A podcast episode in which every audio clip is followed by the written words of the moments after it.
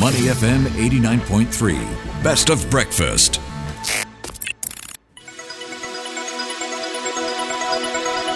The U S. Market Update with Money F M eighty-nine point three. Good morning. Here's your look at how markets are shaping up, and we are coming off the back of a lackluster session. And this, even though U S stocks finishing higher, not by much. The Dow Jones Industrial Average finished higher by thirty points or zero point one percent.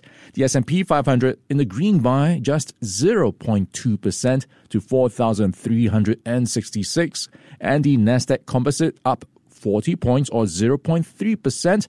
And it is also the Nasdaq's seventh straight day of gains. So let's check in now with Tim Urbanowicz. He is the Head of Research and Investment Strategy at Innovator E T Fs. Tim, thanks for joining us on the show today.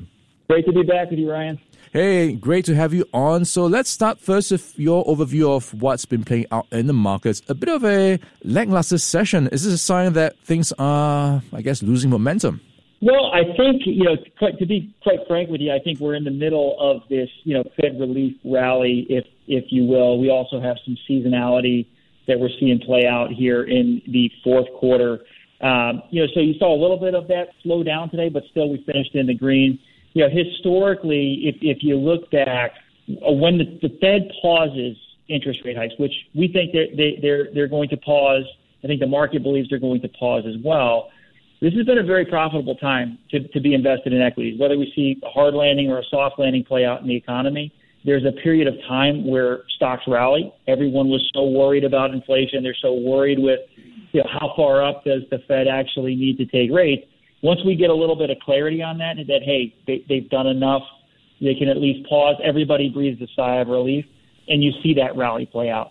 And I think that's exactly what we're we're seeing play out right now. Short-term rates have, have found a peak, and investors are, are, are really uh, looking at that and seeing that as favorable. All right, Tim, it does sound like uh, you're expecting a bit of a Santa Claus rally. We, we, we do, yeah. You know, and, and seasonally, too, just if you look at the fourth quarter, Q four is, is typically a very profitable time to be in, in the equity market as well. And that narrative holds even more weight if you look at that on the back of a negative Q three like uh, you know, we just have. Going back to nineteen fifty, when Q three is negative, we've only seen Q four be negative six percent of the time. So say another way, you're seeing positive returns in the equity market ninety-four percent of the time. Um, and this is this is problematic for a lot of investors right now that have just decided to hang it up and, and go to cash mm. with all the headwinds that we've, we've seen.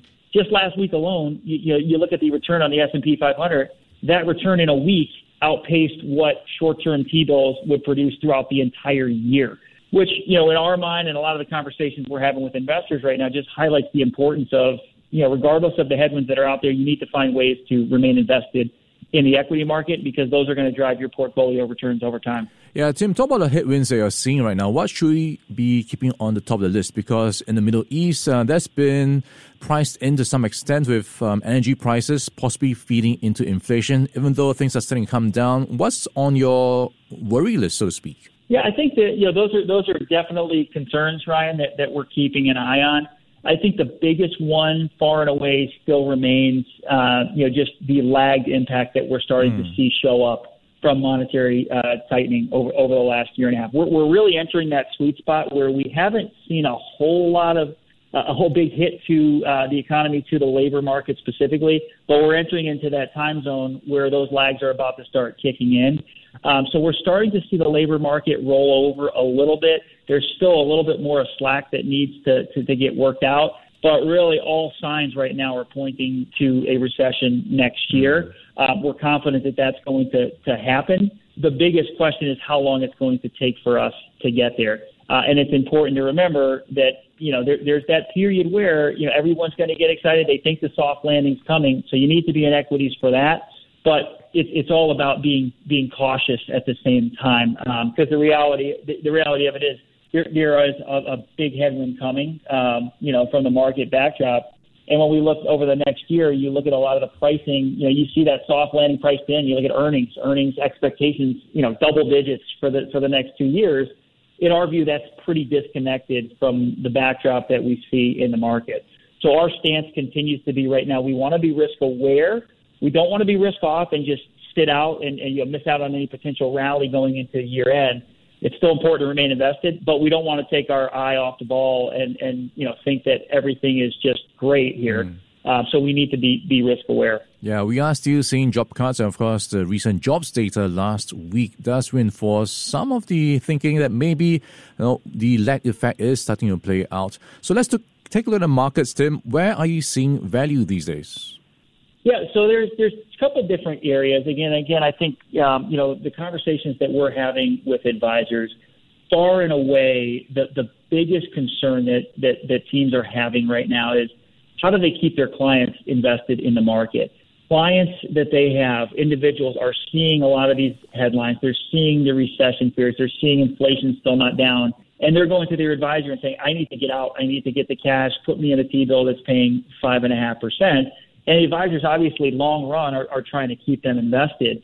Um, so really trying to find solutions to, to help alleviate some of those concerns, but keep stay invested.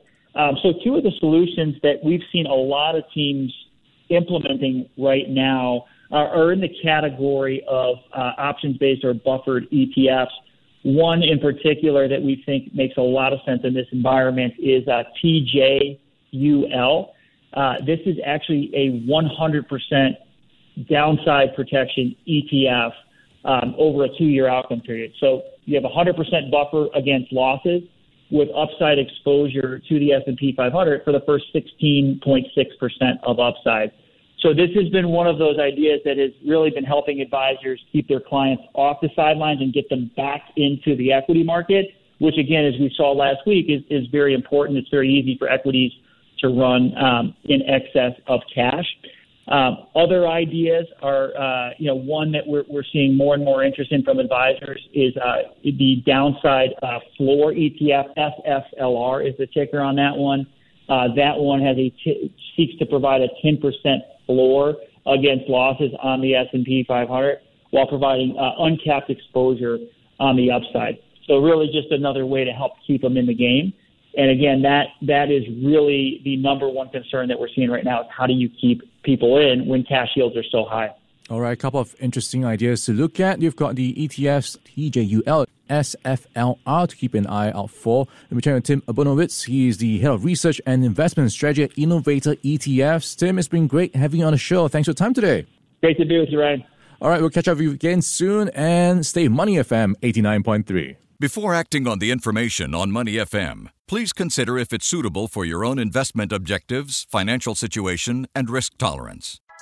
To listen to more great interviews, download our podcasts at audio dot s g or download the audio app. That's A W E D I O, audio at the App Store and Google Play.